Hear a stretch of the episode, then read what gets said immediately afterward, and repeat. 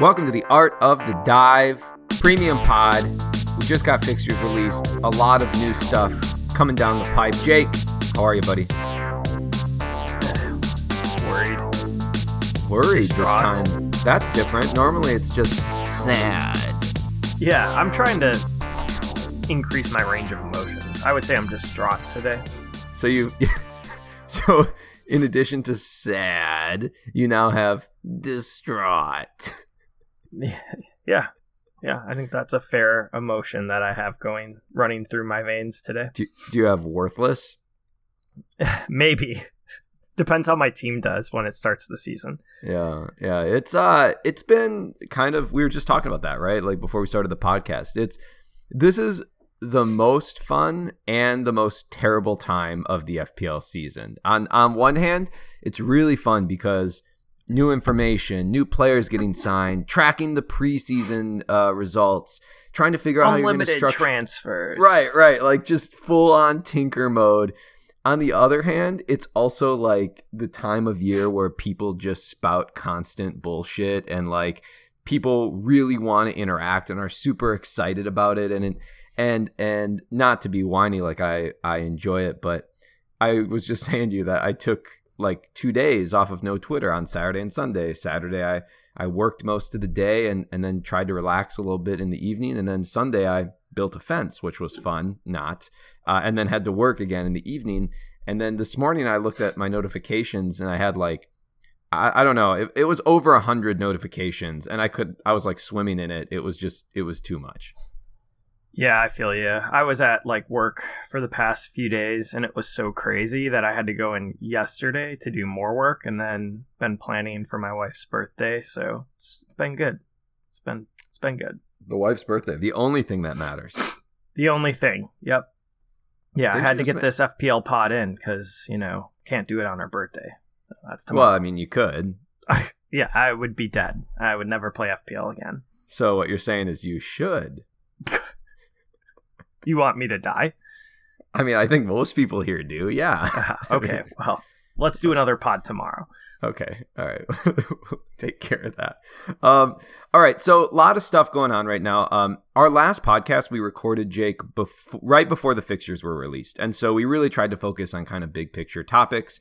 Um, some questions have been coming through from people about, again, specific, very specific players and very specific strategies. And so we will get into some of that today. We're going to cover premium priced players today, and we'll, we'll talk about um, uh, some of those players and, and captaincy picks and uh, kind of some vocabulary and, you know, big at the back versus where, where do we spread those funds and a lot of good questions.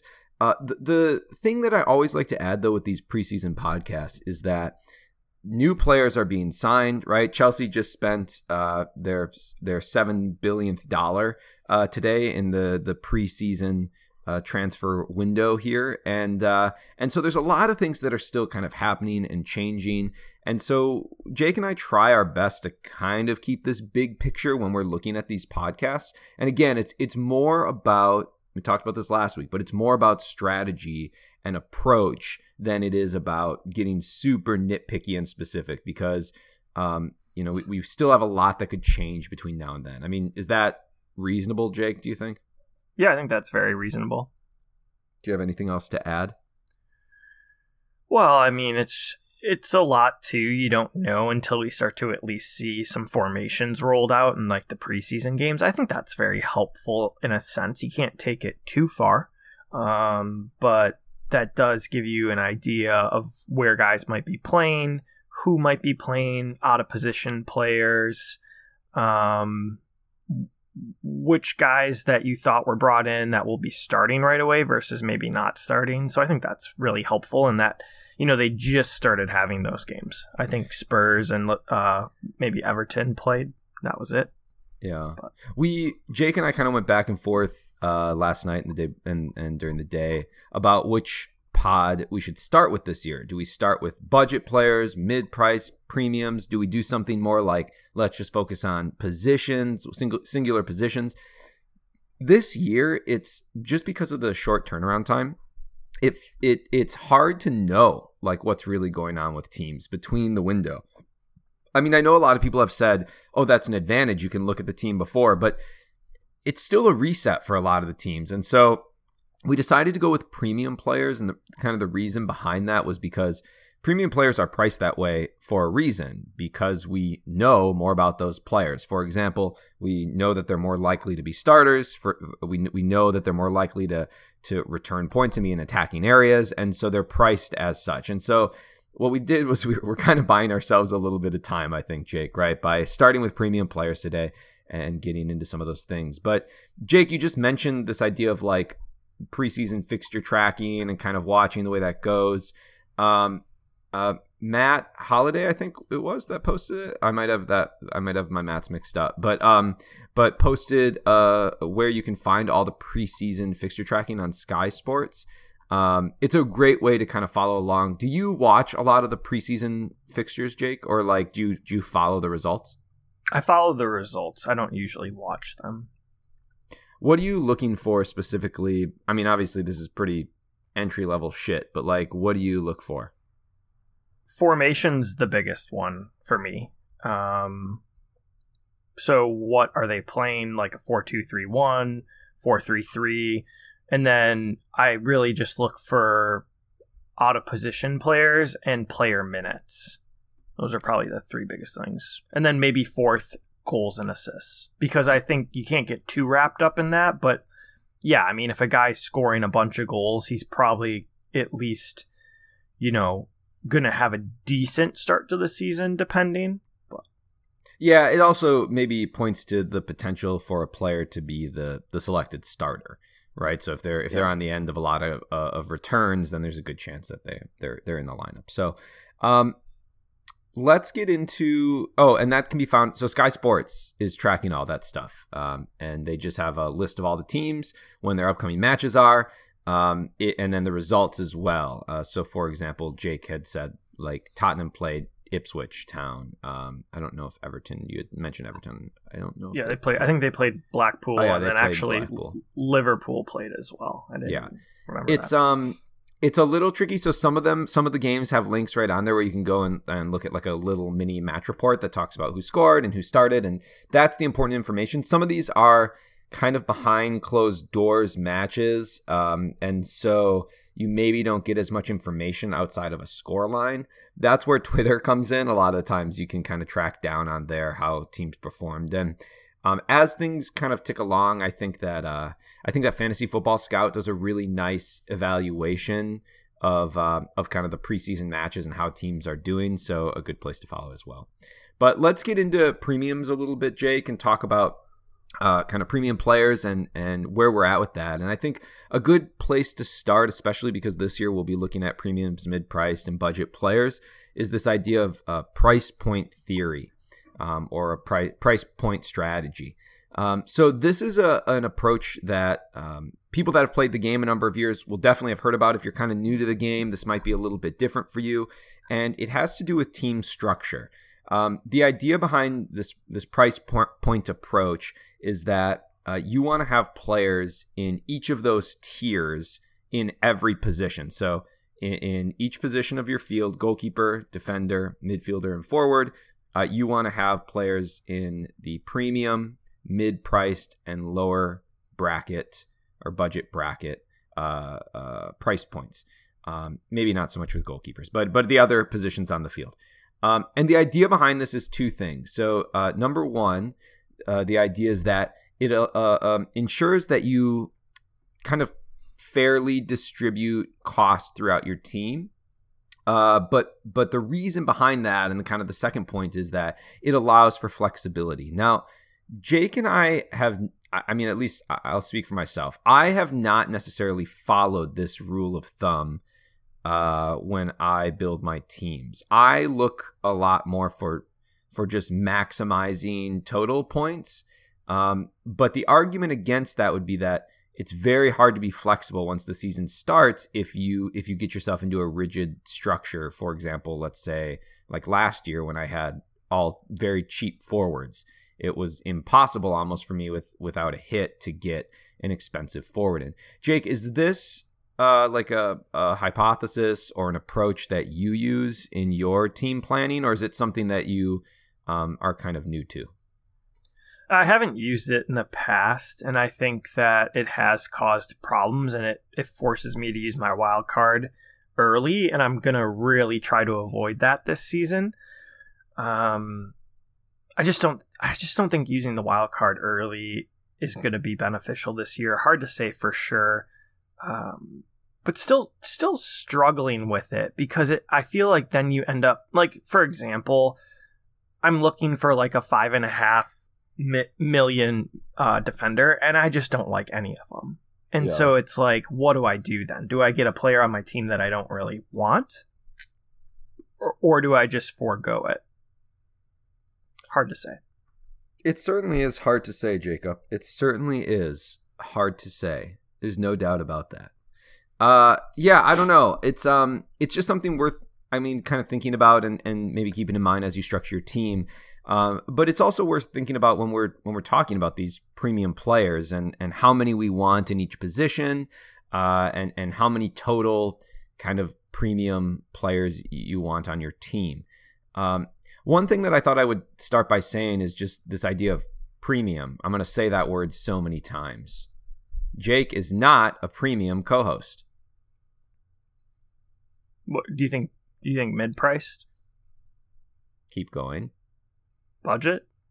Keep going. Garbage bin? Yeah! Gosh. Um, so this idea of, uh, so so premium price point versus a, a premium player, I think that they're words that are sometimes uh, used interchangeably. But uh, for example, like T A A, he's a would be considered a premium defender. He's the most expensive defender in the game. Um, but often when people use that word, Uh, premium, right? They're referring to the Aubas and Salahs and Manes, right? Those guys that are the mo- basically the most expensive players in the game. For the sake of this podcast, um, we're going to be looking at it kind of via premium price point. So guys that fall within their category, within their um, within their position uh, to be premium players. So let's start with this, Jake. Um, how many do you think you're going to have on your team, just in terms of like structure? Well, I don't want to get into it in detail too much, but I am extremely displeased with the E P L's fixture supporting supporting Man United and Man City. Um, I, oh, I you really have a, you have some beef with that? I do have some beef with that. I I just it just you want to talk about it? No, I don't. But I think that my initial strategy was to go without any twelve mids. Um, so that would be no Mane, Salah, Obama, Aubameyang. And I know K D B and Sterling are still probably considered premium. Fernandes probably premium as well. Um, but but now that that really runs me into a problem with the fact that two or three of the midfielders that I were going to have on my team have a have a bye game week one. Yeah. And then Man City play Wolves, which, you know, they struggle against. And so that really threw a wrench into everything. So for sure, I'll be having Trent on my team, so you can count him as a premium. I'm probably going to have Van Dijk or Robertson as well, if you want to consider that. Um, but then I may actually start with two premiums, and I'm trying to decide whether it's going to be a Salah Aubameyang combo or a, a top forward with one of those midfielders. Yeah, I think, and for the sake of this, like just for definition, you know, when we get into this this conversation about the types of players that we're considering in this bracket, I mean, are we saying, you know, I would say probably players that are at ten or above, right, in terms of price for midfielders and forwards. And for defenders, you know, anything probably six and above, right, are considered premium defenders. Would you agree? I would agree. Okay, so just for definition, that's what we'll stick with uh, going forward. Yeah, I, it's it does depend, right, on it, where which positions you're looking at. Uh, we'll talk a little bit more specifically about some of those players that you mentioned, like, you know, do you have a Salah, do you have a Mane, and things like that in your team um, when we get into the uh, into the questions a little bit later, because there's a handful of questions about those things. But Um, looking at my team, for example, you know, I've I have um, right now just tentatively. Well, I'll tell you this first, just because it's kind of funny. So I built my team uh, before the fixtures, and then uh, just said I'm not going to really mess with it until a couple weeks after the fixtures are released, because um, I don't know, you know, transfers and who's going to be where and who's even starting and those types of things. But I looked at my team uh, after the fixtures were released, and I was like, cool, like five guys aren't playing in game week one. That's great. Uh, so that's obviously going to require um, some surgery, right, and some work to be done. But uh, yeah, currently the way I'm looking at it is I'll probably have two defenders that are in that price price range, um, probably um, two midfield players, and I don't think I'll have any uh, forwards that fall into that that price range. Um, we should I, probably I, clarify: are we going to consider? You know, this is a hot. hot topic, Werner as a premium at nine point five, or is he just sneak under because he's less than ten? Well, I don't know. There's like three guys at that nine point five bracket, and I think Werner is going to be the most talked about because, you know, there's Firmino and and Jesus, who no one ever wants on their team really. But so you want to call the forwards nine and a halfs just because the I way mean, they're I priced think, out this year? I think we, I think we do because that. You know, I've tried to make a team with some of those nine and a half guys in there, and it, it becomes very challenging to have more than one other premium midfield asset. I mean, it's doable, but right. you're other, you're you're searching bottom of the barrel players then for the rest of your team. Okay, all right, I'm good with that. So we'll include him. We'll include him. So I have current current draft has him in it as well. Yeah. Um. So, yeah, I mean, it'll be interesting to see if when we start breaking this down, like where exactly it falls. But I think the most important reason that we carry these teams is, is because of or carry these players is because of consistency and returns. Um, and it's it's captaincy, right, is kind of the big thing. So Mark asked, uh, which premium player do we need to have in our teams in order to have the best captaincy options for the first uh, six to eight game weeks? Can you reveal your captaincy plan on who to get and when? Mark's F P L Virgin, sorry, questions are always very like, tell me exactly how to do this, you fools. I like yeah. that. I like that. Uh, have you thought a little bit about uh, captaincy planning, Jacob? Yes, and that's what also makes me distraught. Um, I think the problem is is that I would I would really like to have these players that have bye weeks game game one. Um And so, to me,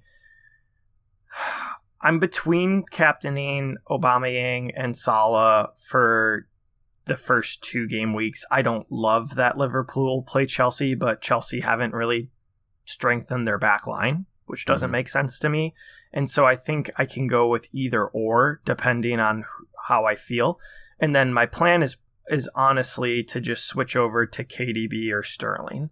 Um, they have...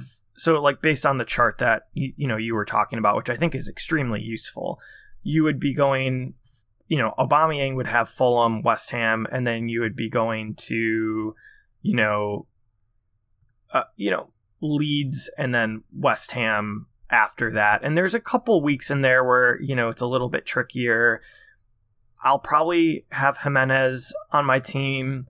Um, he's an option. I don't love him as a captain because he doesn't tend to be as explosive. So, you know, again, your captain doesn't have to have the best fixture in the world. I mean, K D B proved that time and time again last year.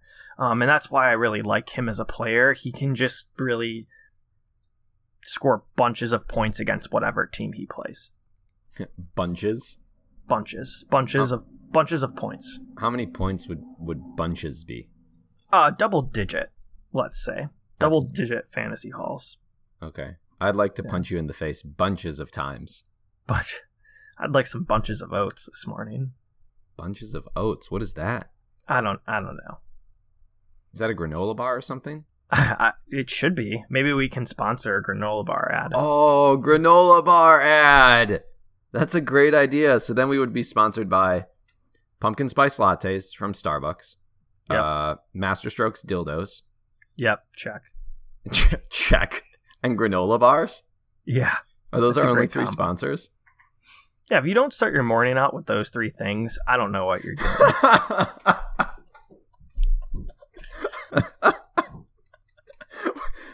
we could start packaging the three together. Like it's like a morning, you know, like you you wake up and you open the package and there's just like a custom dildo, a pumpkin spice latte enema for afterwards, of course, and then a granola bar. I think we're on to something here. Oh man, it's a care package of sorts. Yeah. We should do that for, for all of our Patreons. We should send yeah. them. Oh, that's a great idea. What What are your thoughts on your captaining options in the beginning of the season? Uh, so um, I I was looking at what kind of F P L Andy sent out, um, and he sent out a little uh, chart. I stole this from him. Uh, he sent out a little chart um, looking at looking at my dog sniffing me right now. Hi, buddy. How's it going? Yeah, all right. uh, he heard he heard that we were doing care packages. He got very excited. Um, F P L Andy sent out a little chart here um, that that kind of breaks down, and I retweeted it as well. That breaks down m- arguably the best captain options um, in each game week, and uh, kind of looking at the the big premium players. So uh, the way he has it set up is on one side of the chart he has the, the big hitters. Um, so he just kind of picked his own. So Aubameyang, uh, Werner's a burner, uh, Vardy, Salah or Mane, K D B or Sterling, Bruno, Rashford, Ings, Kane, and Jimenez. And then he just put the first eight game weeks and kind of like highlighted the major fixtures. I mean, anyone could have done it, but it's a really cool way to kind of see, um, to see uh, like the matrix. That's what it looks like. It's like all the green boxes are like coming down. So um, I've been looking a little bit at, and it really will come down to strategy, I think, whether I decide to do an early wild card or not. Um, you know, there are some things that I feel like, you know, I see the advantage of the early wildcard and I see the problems with it. Um, you know, I've only early wildcarded once in my career as an F P L manager, and uh, it, it wasn't super successful. It was this last season. Um, that doesn't mean that it's a bad strategy. It, uh, you know, we need to we need to be able to adjust to new strategies every th- single season. And so um, I am looking at Aubameyang against Fulham in, in game week one. Um, I am looking at Werner as a burner, but there's some there's some question marks there about exactly how Chelsea line up, and so I'm not exactly sure. Um, I don't, and we'll talk about this later because there's some questions on it, but I don't know that I'll have Salah or Mane. I, I don't know that I can afford them. Um, I know Aubameyang's the same, but I think um, Aubameyang would be out after game week two.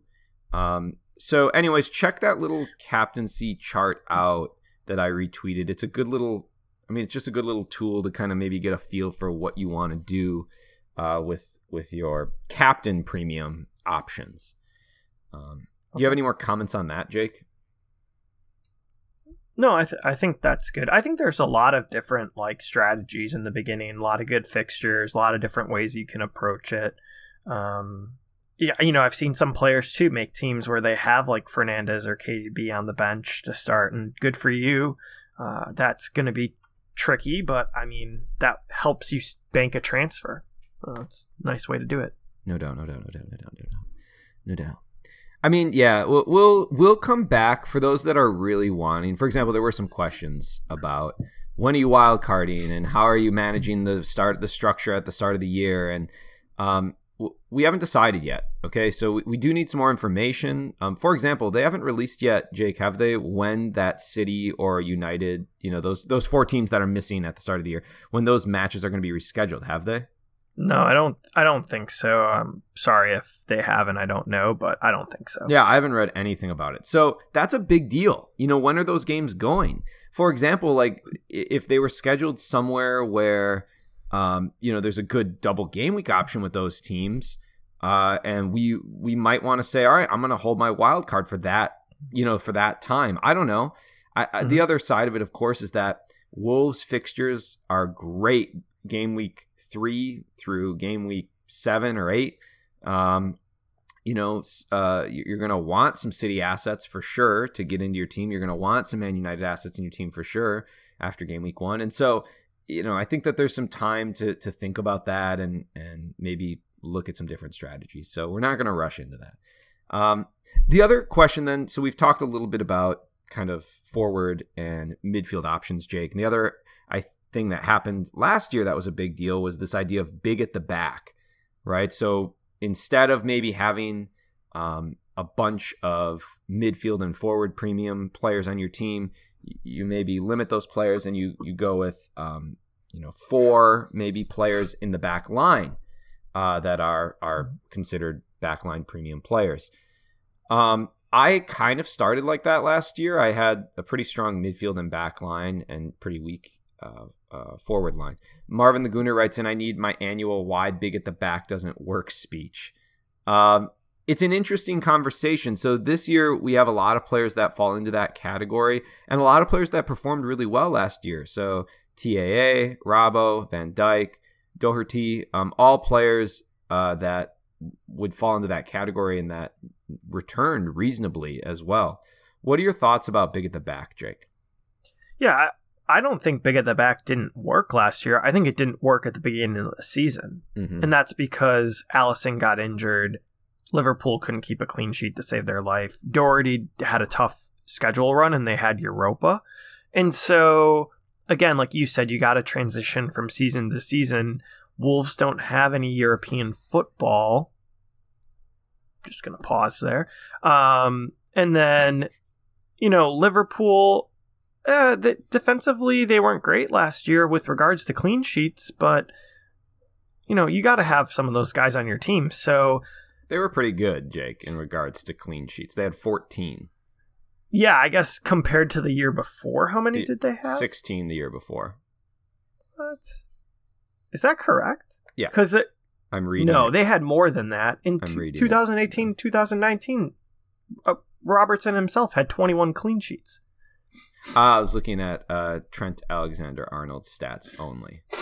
So oh, he was got out you, got for you. some rotation. So yeah, yeah, you're right. You're right. They had they had far more clean sheets in eighteen. Yeah, like an absurd number. And I, I'm mm-hmm. not saying that they're going to get there again, but um, it's all about your value per that player. And so what I kind of warn people is if you're going to go really cheap, you're going to have to nail every single cheap player that you go for. And that's very hard. I think Lundstrom was different because we knew he was playing out of position. But, you know, I see a lot of guys going with, you know, um, you know, Ruben Vinagre from Wolves, um, Ferguson from Crystal Palace, another four point five, maybe like Taylor from Burnley. I guess not as much him anymore because of the fixtures, but you're going to have to get every single one of those players right for it to work. And are you really going to be wanting to spend a transfer on your defender game week two, game week three, when you need to get in players like Sterling, K D B, Fernandes, Rashford?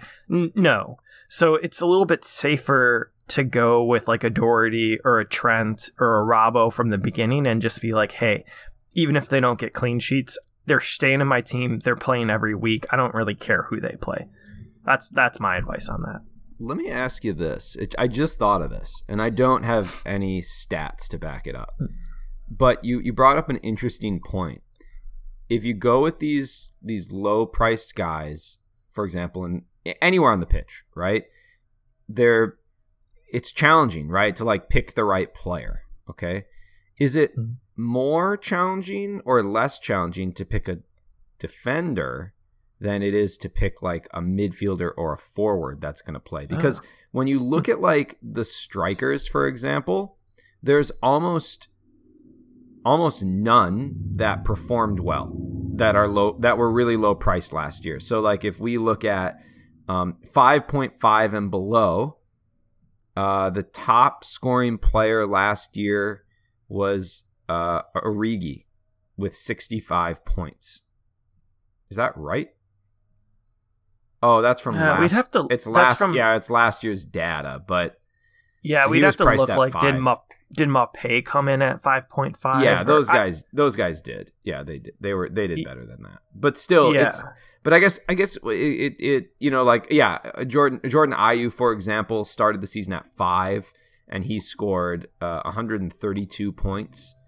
Um, yeah. Mopay, he was probably the best value. Yeah, he started the season at five point five, Neal Maupay, and he finished with one hundred thirty-one points. Um, but do you kind of get like the point to my question? Like, is it, For sure. is, is you you know can you get it right? Do you have a better chance of going with like a cheaper price defender than a forward? I don't know. I'm just throwing that out there. Um, I think in a sense, yes and no, because clean sheets are so random.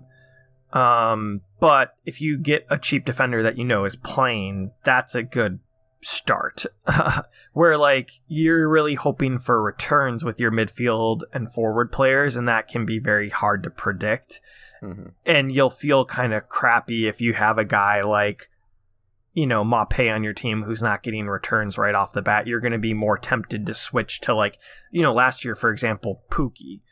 Right, I think I switched Jimenez to Pukki because Jimenez wasn't starting the season very well. And, like, long-term, it would have just made sense to hold Jimenez. And that's the error on my part, but that's the risk of if you go with a lower-priced player and they don't return, what do you do? Do you just keep holding them and hoping that you were right? Or do you do you just make the transfer? But those transfers should be saved for more of, like, your premium assets, I feel. Mm-hmm, mm-hmm, mm-hmm, mm-hmm. Right, right, right, right, right, right, right. Right, cool, cool, cool, cool, cool, cool, cool. All right, um, yeah, we, we got on a tangent there. We started talking about budget players. I mean, it it's connected, right? Because it's that's what ends up happening, right? If you're going to bring in a bunch of premium defenders, then you're going to have to go budget elsewhere.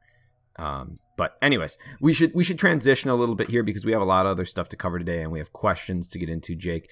Uh, I did want to shout our leagues. So quite a few people have been joining. Uh, League Dive. I actually just got an email from um, Christopher Marshall, the winner from this last year. So I'm trying to I'm trying to connect with him, and, and so my bad, Chris, if you if you listen to the pod, I think you do, because um, he sent me a message like something about, so what is this about me winning the league and getting nudes of Jake? And I was like, man, this guy's got life figured out. Uh, uh, you know, so I obviously I took the nudes that I have saved on my phone of Jake that he didn't know about that I took of him multiple times, and I sent them to him just as like a thank you, you know. Interesting. I also posted them on the internet. Great. That's good. You're welcome. Uh, so a lot of people joining League Dive. Um, R zero X A two A is the league code. R zero X A two A. Please join. Um, the P S L Super League, uh, we have added a few more members because we have some new Patreons. We'll talk about that in a little bit. Uh, League Died, O D Z Q nine B. O D Z Q nine B. It's got a nice ring to it. Uh, join that as well. And the Slack team's doing well. So um, Gaz has everything up and running. This is a... It's probably between this and like when we wildcard are the two hardest times of the year. Certainly now is, is the hardest. Um, we voted that T A A will be into the squad. Um, and now we're talking about kind of chip strategy. So are we going to use that wildcard early or not? Um, there's some voting going on on that because obviously that's going to vastly affect the structure of the team. Um, so get into the Slack team. Uh, we'd, we'd love to have you. If, if you're involved, um, please make sure you're voting and, and commenting when you can. Um, I know everybody's busy with things going on, but but do what you can. Um, Jake, let's take a really short break. And when we come back, we'll talk a little bit about um, some, some questions that people have. And uh, we'll talk a little bit about our team some more. Stay tuned.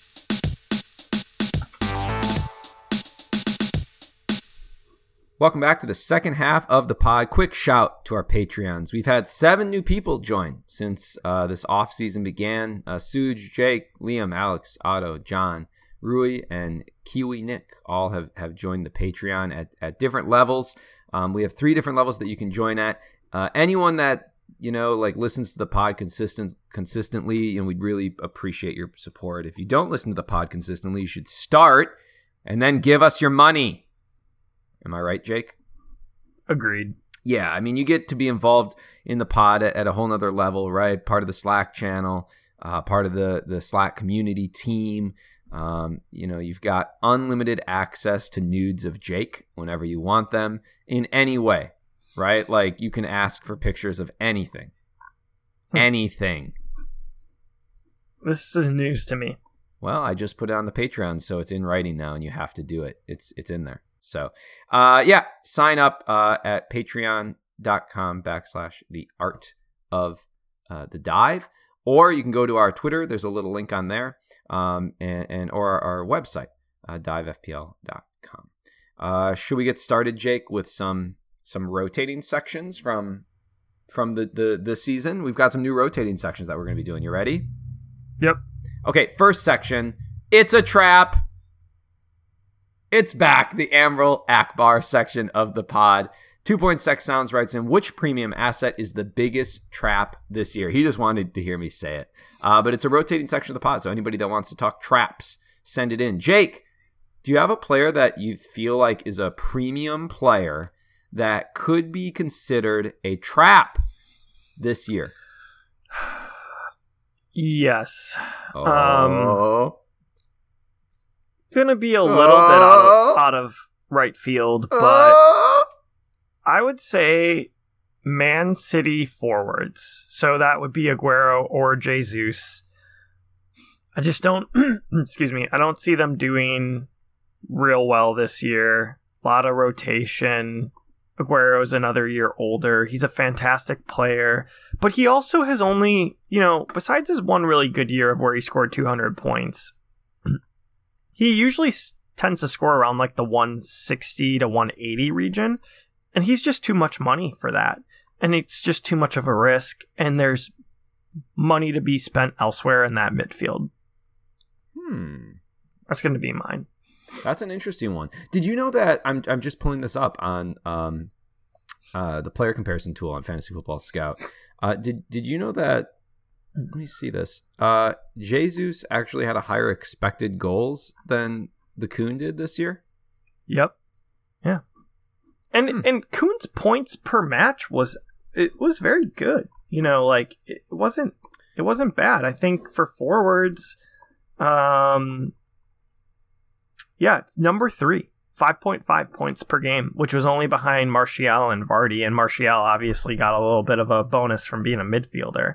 Yeah. So Kuhn, in Kuhn's defense, he did have an injury, right? He only yeah. played like what did he? He only played like fifteen hundred minutes this year, or right? Yeah. So that's but not very I guess much, what I'm but... saying is that if you look at his previous, you know, he, he's been in the league for a long time, so you have a lot of stats to look at for the past years. Mm-hmm. Last year, he did break the two hundred point mark, which, you know, to me, like if he scored two hundred points at ten point five, I'd consider having him in my team. Right. But I just don't see that happening. Um, that's where I think he's a little bit of a trap. Okay, I like that. Um, I'm going to go with my favorite player, the Hurricane. Uh, I, I really, I, I just don't, I don't know. I, I don't think Harry Kane um, has it anymore. I'm going to be honest. I, I don't think he's had it for like some time. Uh, and people just get off to him because he's an English player. And I, I mean, let's just, I mean, let's put it on the table. I'll, I'll go for it right now. Like Eng- English folk way overvalue their English players. That, I mean, it's just my two cents. I, I, you know, people get such a boner to it constantly. Like, oh, he's English. You know, we'll pay eighteen million dollars for him. Well, he was like a, you know, worth five hundred K or whatever. Like, it's just, it's ridiculous. Um, he statistically, um, you know, really, I, I know Kane, you know, had some in, little injuries here and there throughout the year as well. Um, but, you know, he played quite a few minutes this year. I mean, he played twenty-five hundred minutes, um, and he actually only had an expected goals of like twelve and a half or thirteen total goals on the year. That's pretty low for a player that plays as a central striker and plays um, in in kind of kind of the way that he does, right? So just to give you some perspective, uh, compared against Agüero, Agüero pay, played a thousand less minutes and had a higher expected goals on the season. Um, so it's a trap. Don't. I wouldn't go with Harry Kane. People every year get like excited about him and then every year are disappointed in him. Um, although it is hard to ignore, right? Like back-to-back seasons in twenty sixteen, seventeen, seventeen, eighteen with twenty-nine goals. Everybody believes that's coming back, right? Isn't that that's what's going on? Am I am I wrong? Yeah, I think that's what people believe, but I just not with Mo as well. Just, yeah. It's just not going to happen. It's not happening. Um, all right. Another rotating section of the pod that we're going to bring back is a little bit of Twitter beef. You ready for some beef, Jake? Okay. Yeah. Say, say beef. It's what's for dinner. Beef. It's what's for dinner. Why does your voice sound like that when you do it? I, I don't. I allergies, man. Sorry. No, it's beef. No, pork, pork. It's my, what's for dinner. I don't know. I... My cat's playing with his loud toy, so that's gonna be good. It's distracting. Yeah. Well, I don't know. Maybe, maybe you can't hear it. I just had a bird slam into my window and die. God, that like just happened. It was really scared me. I jumped. Really. We have big windows in our house. Okay. Uh, Twitter beef. Uh, do you have to have, this was a big, big thing on Twitter, and I know you haven't been on Twitter as much lately, Jake, so I'll, I'll ask you this question. Do you have to have a good F P L O R history uh, to produce content in the F P L community? What do you think, Jake? Oh, I don't know. That that's I don't think so. I mean, wh- why do you have to have g- a good F P L over like history to produce like good content? I, I mean, you might be able to produce some good content like that makes sense and can be useful. I, I don't know. Yeah, like maybe you maybe you just like want to have players on your team that you really like and you don't do well. I I don't know. Yeah. I've had a few decent F P L years um, under my belt now, and uh, I, I completely I disagree, right, with the folks that say, "Oh, if your O R history isn't spectacular, I would never want to do any listen to any of your stuff or be part of anything that you do." Or it's ridiculous. It really is. Um, that'd be like saying all the other people that tweet things when they have ideas or want to share information. Like, what are we gonna do? We're gonna we're gonna have to somehow. Uh, like check their O Rs to see if their stuff's worth reading. Like that's just ridiculous. People, I think anybody can produce any ideas that they want. You know, we talk about that even within like our little dive community on our Slack channel. Like a lot of people take a lot of time to share ideas and help us run run the the community and, and things like that. And and I just think it's it's kind of absurd to say, oh well, you didn't, you haven't, you know, been top ten K fifteen times. Oh, I'm not interested in hearing your information. Um, I mean, obviously, like if somebody hasn't been there before and they're giving advice about how to get there, maybe that's not the person to listen to, but there's a lot of other content outside of that. Um, and so that's just my two cents. It was a, it was a good argument on Twitter. People were going back and forth about it, but there's a lot of people that don't have great ranks that, um, that produce wonderful content. Um, and then the other one that I thought was funny is this is the this is the ultimate time of year for people to just shit on one another, like about all their ideas. Um, but my thought is, if you don't shit on everyone else's ideas, you can't be right all the time. Am I right, Jake? Yeah, makes sense. Yeah, gotta put everybody else down to build yourself up. That's the only way to live your life. Jake, you suck at everything. Moving on. Uh, let's get into some game week questions, Jake. So these are questions that are specifically about um, premium assets. So let's start with this. Uh, two point Sexounds writes in, uh, predicted best performing assets for the new season. So what players, Jake, are you really liking, I guess, is is what the question is, right? And and when you start, I know you talked a little bit about players that you think might be in your team um, in, in the premium categories. Why don't we go through like and kind of work from back to front? We, we've already hit on some of the Liverpool assets. Um, Doherty, I think, is is one worth talking about. Is there anybody else that we're missing Um, in, in the back line? No, I'm okay. Not really interested in everyone else. I mean, Pereira, no, I don't even like Pereira when he's healthy necessarily. Okay. So, no. So no. let's just, and let's just hit all the guys, right, that would fall into this category. So like midfielders, then we're looking at K D B, Salah, Mane, Auba, Sterling. Um, anybody else in the midfield bracket? Fern- Fernandes. Oh yeah, Fernandes. At ten, ten and a half. Fernandes. Anybody else? Uh, no, I mean, I think, I think that is, I think that's everyone. I mean, then you jump down to nine and a half for Rashford. He's kind of a weird price. Um, no one's at ten, Rashford's nine and a half, and Son's at nine. And then it goes, we'll have to see what, uh, Havertz gets priced at, um, for yeah, Chelsea. For That'll sure. be interesting. And then for forwards, it's like, it's Vardy, Kane, Firmino, Jesus, Agüero, uh, Werner, and Werner, and that's it. Yep. Okay. Who do you really like in those categories? Like, which guys do you think, especially at the start of the season? God. So,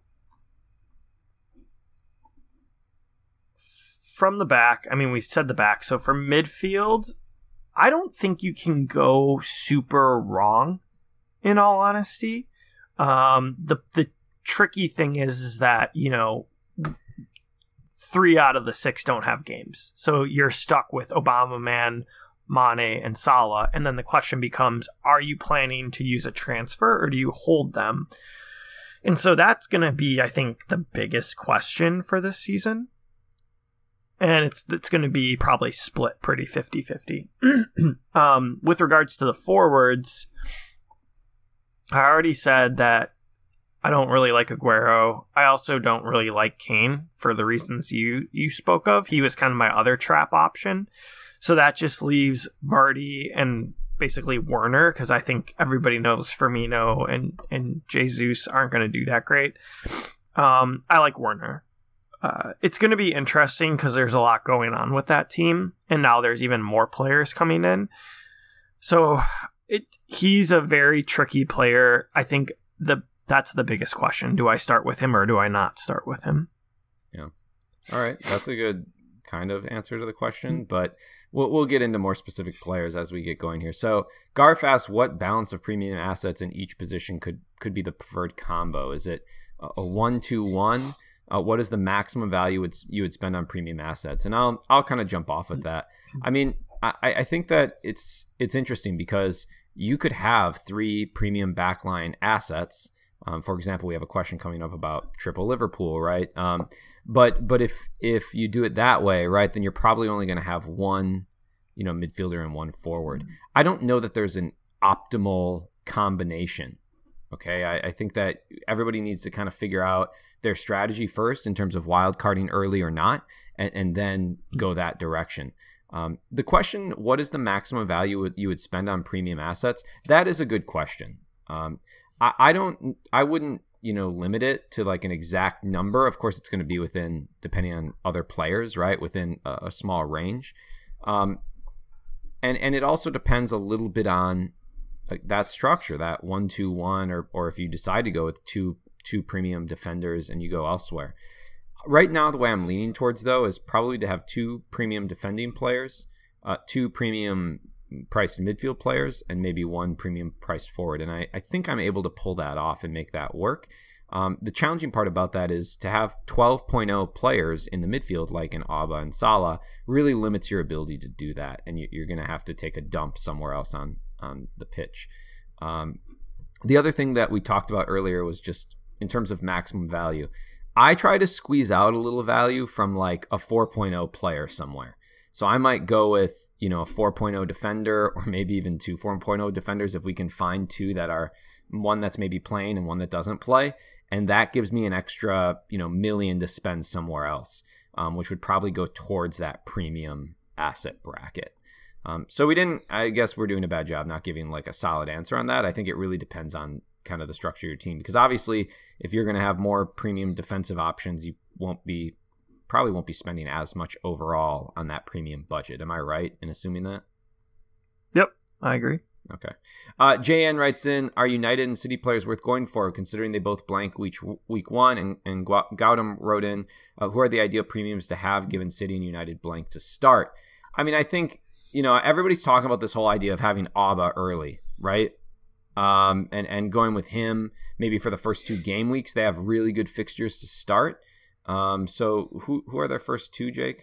I don't remember. Uh, Fulham and then West Ham? Yeah, that's right. Fulham and West Ham. So to me, I think a lot of people are going to kind of wrestle between like a Liverpool asset, Salah or Mane, and then um, Aubameyang. And, you know, I, I do think that Salah is a better pick just in terms of like what he offers. You know, his expected goals were higher. His number of shots were higher. His expected goals on target, higher.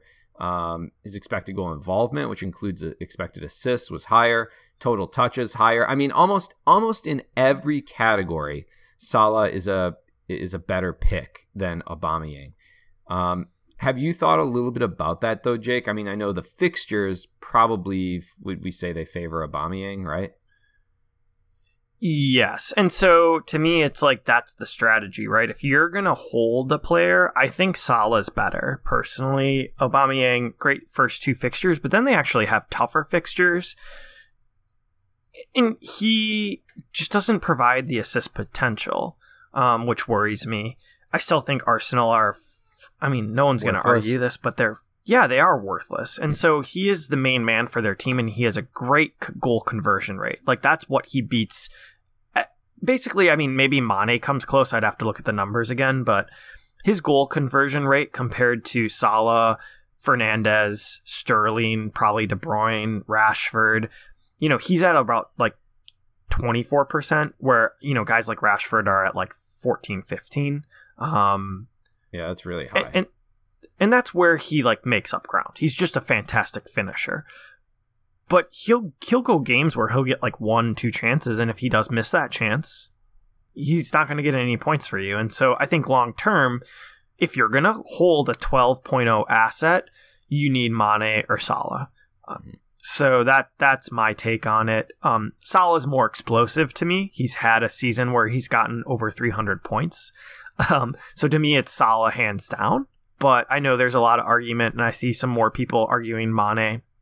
I don't know if they're just trying to throw people off, but to me, I would prefer Salah every time.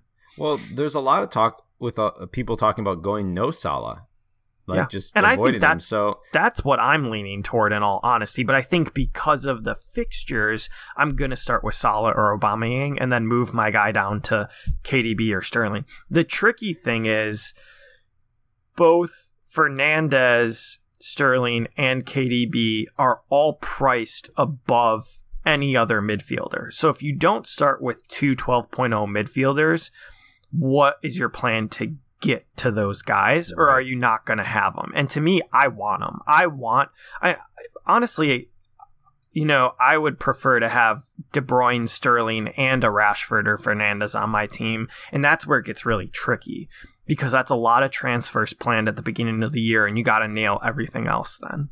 Yeah, Emma writes in, F P L General is talking about going without Salah. How do you feel about this move? And are there any other bold decisions you are mulling over? F P L General.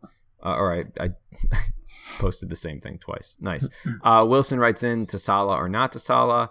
Um, I can't seem to fit more than two premium midfielders in my team right now. I'm on K D B and Fernandes, um, which, of course, that was she wrote that in last week. I, I saved that question, so now... Obviously, that's probably not really on the table. Uh, and then Jamie Dodd is advocating for Mane over Salah. So let's hit both of those ideas. And you kind of already talked about a little of it.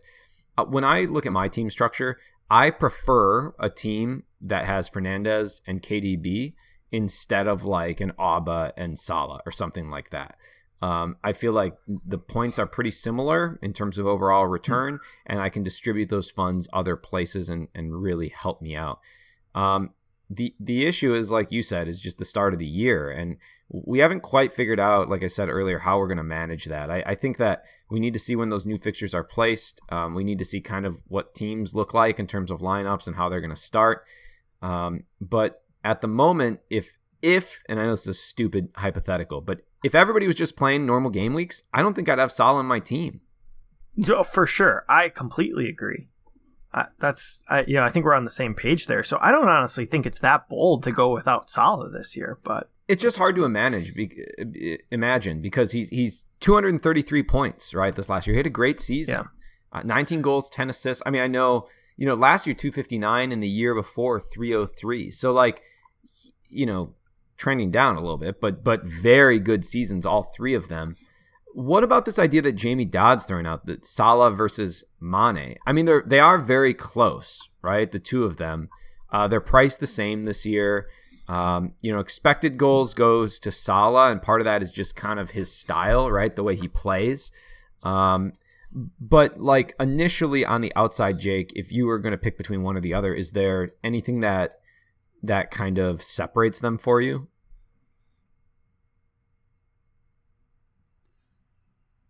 I, I think the thing that separates... That was a really is... long pause, by the way. I thought I thought we had lost you. I thought you were dead. yeah. I, I I hoped. Yeah, I think it's just because you're going to be mad about my answer, but the thing that separates them, in my opinion, is like the eye test. Uh... I, I I just think... I I just think it's the chance, the number, the sheer number of chances that Salah has. And so, like, Mane relies a little bit more on his conversion, which he's great at converting goals. Um, and he'll probably continue to do well. But I just don't see Mane outscoring Salah. It's never happened. So why would we assume that all of a sudden this year he's going to outscore him? They're at the same price point. So, like, to me... where's your argument this year? You should be arguing that, if anything, this is the year you have to go Salah because they're the same price point. Like, the years past, it made sense to go with Mane. So I, I honestly think Jamie Dodd's just trying to ruin everybody's F P L season. That's what we're trying to do, so we should agree with him then. Or is it like reverse psychology, and we all know Jake's stupid, so why would he say that? Ah, so that he's going with Mane. It's like reverse, reverse psychology. Exactly. It's like reverse, reverse, reverse psychology. Exactly.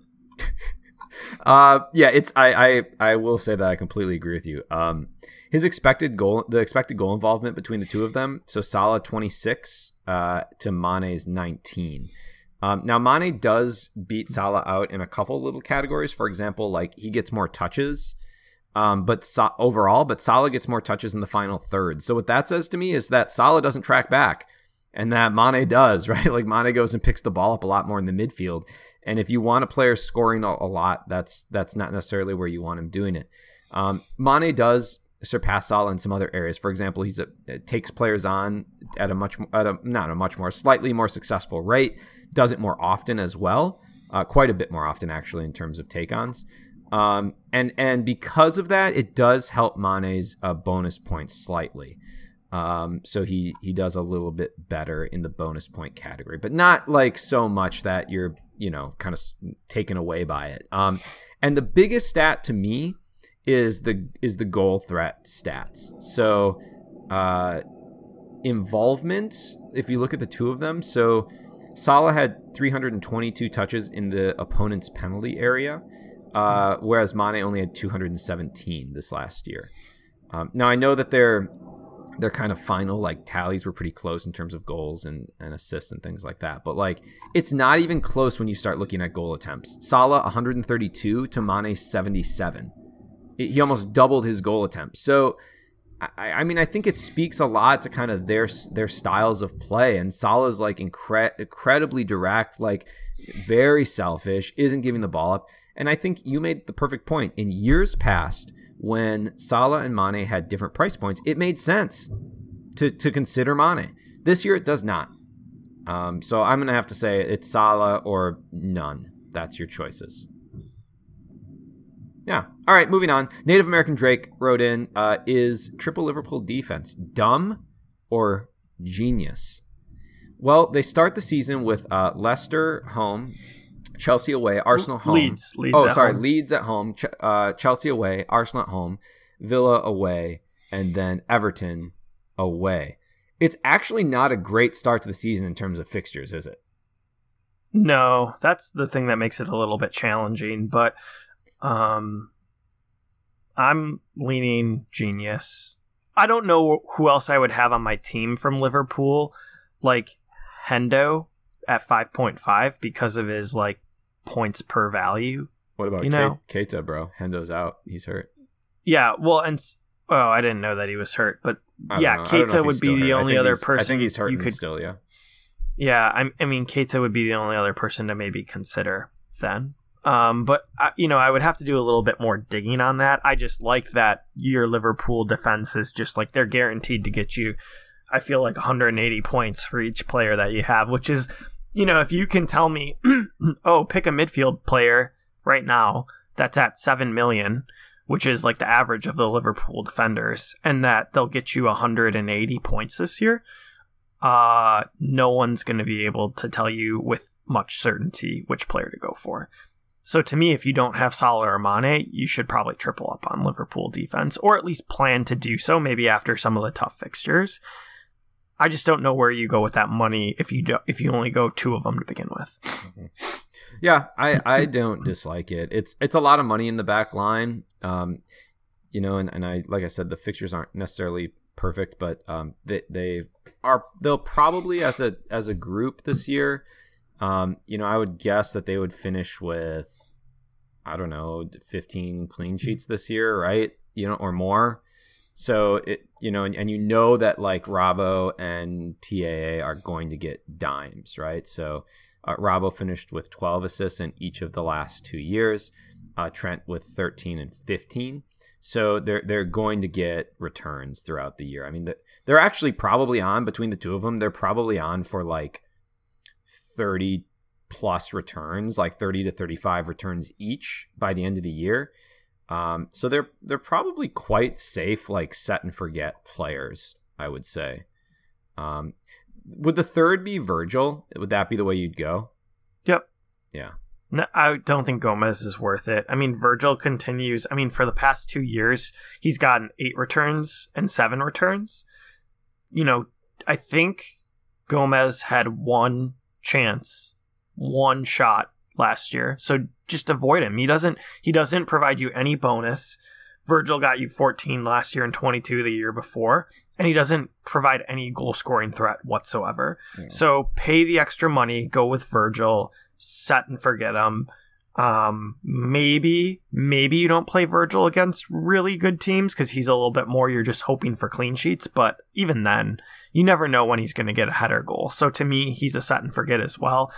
The only thing that I've kind of been considering is double Wolves, but I don't like their fixtures either. So like maybe going, or not double Wolves, or maybe going with like a Doherty and then going back to like a Van Dijk down the road, basically. Yeah, Wolves fixtures are really good after the first two, right? Yeah. Yeah, they get really good.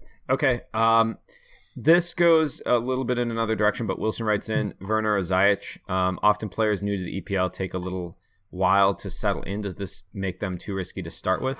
Um, and then D C wrote in, need Jake's whining voice more. Oh, God. Uh, a little disappointed with him being more optimistic in the opening pod, to be honest. Oh, if you have to choose between one of Timo and Ziyech, oh, what which one would you go for, and the rationale why? So we can talk a little bit about Timo and just this idea of like players betting in. I mean, I hear this all the time, like players new to the league need some time to settle in. Um, is that true? I don't know. Did Salah score three hundred three points when he came back to the Premier League? I guess you could argue he was with Chelsea before, but yeah, that I would think, be an argument against it. Yeah, I think uh, F P L General like posted like seven or eight players over the last couple of years that have been new to the league that have had like were top scorers. Yeah, um, Aubameyang, yeah, Aubameyang would I mean, be another player. Yeah, I just I think for every player that comes in and like struggles to adjust, there's another player that comes in and is just like blows it up. I think that that's just like really standard practice either way. I, I, you know, like anytime there's a new player in any league, right? Like, so I don't know that this narrative that every player that comes in, like, oh, the Premier League is so elite, like it's so hard for the new players. It, I don't know that that's true. I think that it's again, like an English narrative that is created because people get such a boner about their own league. Yeah, I mean, obviously England did really well in the Champions League. There was a lot of teams in the final, you know, four. So I mean, I'm just saying, yeah, I mean, I'm just saying, I don't know if it's true. That's what I'm saying. And and maybe there's some stats out there that, that say, you know, something, something otherwise. But I hear this all the time. I, I think that uh, Timo is a great, I think he's a great pick. If you had to pick one or the other, I'm probably going with Timo. I, I don't know for sure, but Um, I'm probably gonna have both in my team uh, to start the season, but uh, but he's um, you know, he's a player that has a, a proven goal scoring background um, in the Bundesliga, um, has been a, a go-to player on his teams that he's coming from, and now, you know, I think that obviously Chelsea, right, paid a lot for for this player, and they are going to feature him, and they are going to ensure that they prove that. That right, he was worth the money that they they wanted to spend. Um, yeah, I don't know. I just I think I think that he's a fine pick, and I don't really necessarily understand that narrative. Yeah, I, I will. Couple things. I will start a fight with anyone who truly thinks that that's a true statement, unless they have some stats to back it up, right?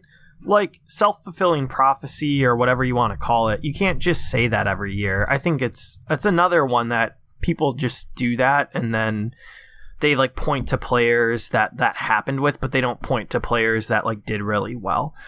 Um, so you want to fight other, Wilson? No, I just you're I gonna think fight she's Wilson. Just you're gonna actually no. you're gonna fist fight Wilson. No, I just think that she's using that dildo swords. To, to, okay, yeah, we'll we'll do that. Anyways, going on. between the two of them, this is where I'm a little bit concerned with the, the news of Chelsea signing another midfield player, in a sense. How is Frank going to do this? Because he loves Mason Mount, who probably should not see the field again now that he has, you know, besides injury, I guess. Can we start calling um, Mason Mount Mason Mouse? Because he looks like a mouse. Yeah. Me. Mason Rat? Yeah, no, just know. Mouse. He has a mouse face. Mouse face? That's nice of you. Yeah. He, yeah, okay. Anyways, the man shouldn't be playing. Uh, he probably wouldn't.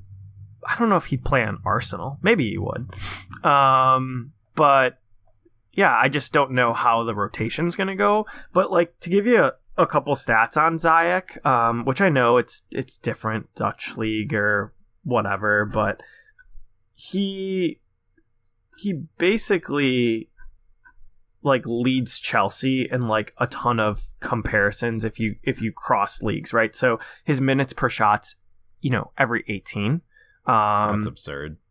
Absurd. Absurd. Yeah. And then his minutes per key pass every twenty point eight minutes. Also, also ridiculous. Absurd. That's that's twice better than any other player from Chelsea last year. Um, the next closest would have been Timo, who wasn't on the team, and then Mason Mount at fifty-six because he can't pass the ball. So, I think, yeah, you can't, like you you prefaced it with it, but like you can attribute a little bit of that to the league as well. That right, yeah, that he's playing sure. in for sure. But the the idea is, so the idea behind that though is like, my thought would be that a lot of players carry over habits from leagues that they played in before, right, to to mm-hmm. this league, right? And so his tendencies are to, right, be pretty direct and forward and aggressive, right, with the ball. Yeah, it's kind of like uh, another player that came from a not so well-known league, like Bruno Fernandes, coming I've from ever uh, heard of him? Yeah, I don't know. I mean, like, he seemed to have some rough times coming into the Premier League. Um, well, and guess yeah. what? You know, guess what? I will and and. in defense of other people who use that narrative, I used that narrative with Bruno Fernandes. I, I said, oh, yeah, you know, not as good of a league and he's going to struggle to adjust.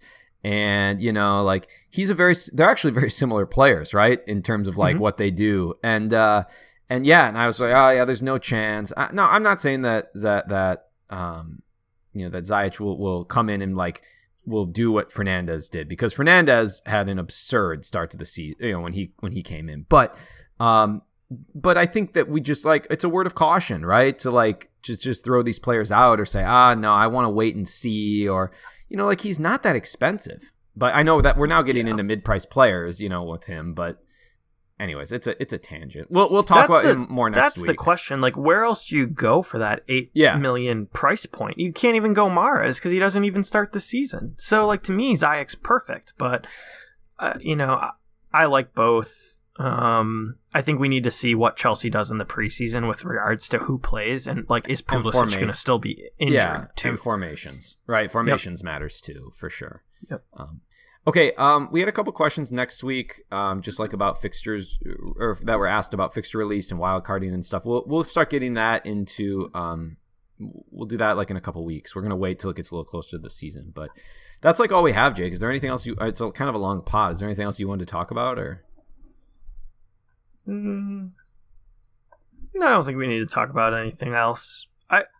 I, is there any, here's my question. Is there any interest in Vardy at ten to start the year? Oh, like, do we just say he's too old now? He's still, you know, right now he's currently owned by fourteen percent. So not an insignificant amount, but they have some pretty good fixtures. Yeah. Um, I mean, I, I don't know. I, I guess like I hadn't thought of it just because like when I look at my drafts, it's just hard to like fit him in. Um, I don't think it's fair to like, again, it's another narrative, right? I don't know if it's fair to be like, he's too old, because I thought he was too old last year. Right. And he scored uh, two hundred ten points and had twenty-three goals. But what I think was probably more likely with Vardy is that he returns uh, to kind of like the, the scoring that he's done the last couple years. Right. Where it's more like one hundred seventy points or one hundred eighty points, you know, mm-hmm. um, and as we know with him, he likes to score in bunches, right? So he'll score. He goes on these streaks of scoring.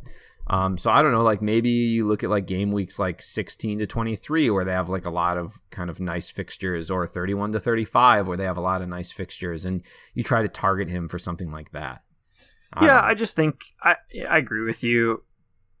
I guess Burnley's not easy, but for their first eight or seven game weeks, they play two newly promoted sides, Villa, West Ham, and then Arsenal, who he always scores against. And so to me, I like, if you're going to own him at any point during this year, like you said, probably the game week sixteen through twenty-three, or like now would be the time to do it. And he's just like an interesting guy. Like if you wanted to wait on Werner and you wanted to just have Vardy and you can move him down if need be. Yeah. There's just like something to consider that would be a little bit of a differential. Yeah. I, I yeah, I don't disagree. I mean, I, I wouldn't throw him out. I just, my current structure doesn't allow me to have him, but mm-hmm. um, okay. Anyways. All right. I think we should, we should wrap it up. We should wrap it up, big guy. Huh? All right. Let's, when let's when are we podding? Up. When are we podding next? You're going on a little uh, vaca- vacation tomorrow, I guess. We're doing yeah. a pod tomorrow. No, I'm kidding. I can't. Can't I with can, my wife's birthday, but oh yeah, because she would murder you. Yeah. Uh, I don't know. We should do another one later this week, maybe, or at the end of the week. Yeah. All right. We'll get something out soon. Um, follow us on Twitter at Dive F P L, Instagram, uh, the Art of the Dive. Uh, you can find us on Facebook as well. Um, and then please, like if you can, right, help spread the podcast, retweet, like it, comment on it. We really appreciate that. You can download our podcast basically anywhere, iTunes, Spotify, SoundCloud, Stitcher, Google Play. Um, and for those that are interested, please uh, help us out with the Patreon. Jump in. We'd love to have you in the Slack. We'd love to have you voting on the teams and helping with that. The bigger that community gets, uh, the more fun it is. And I think the more interactive it becomes. So uh, jump in. It's, it's not a ton of money. Just we, we, we really appreciate it. Help support our pod. It makes Jake and I rich. Uh, Jake, let's get out of here. I'm Marco. And I'm Jake. And remember, you should dive.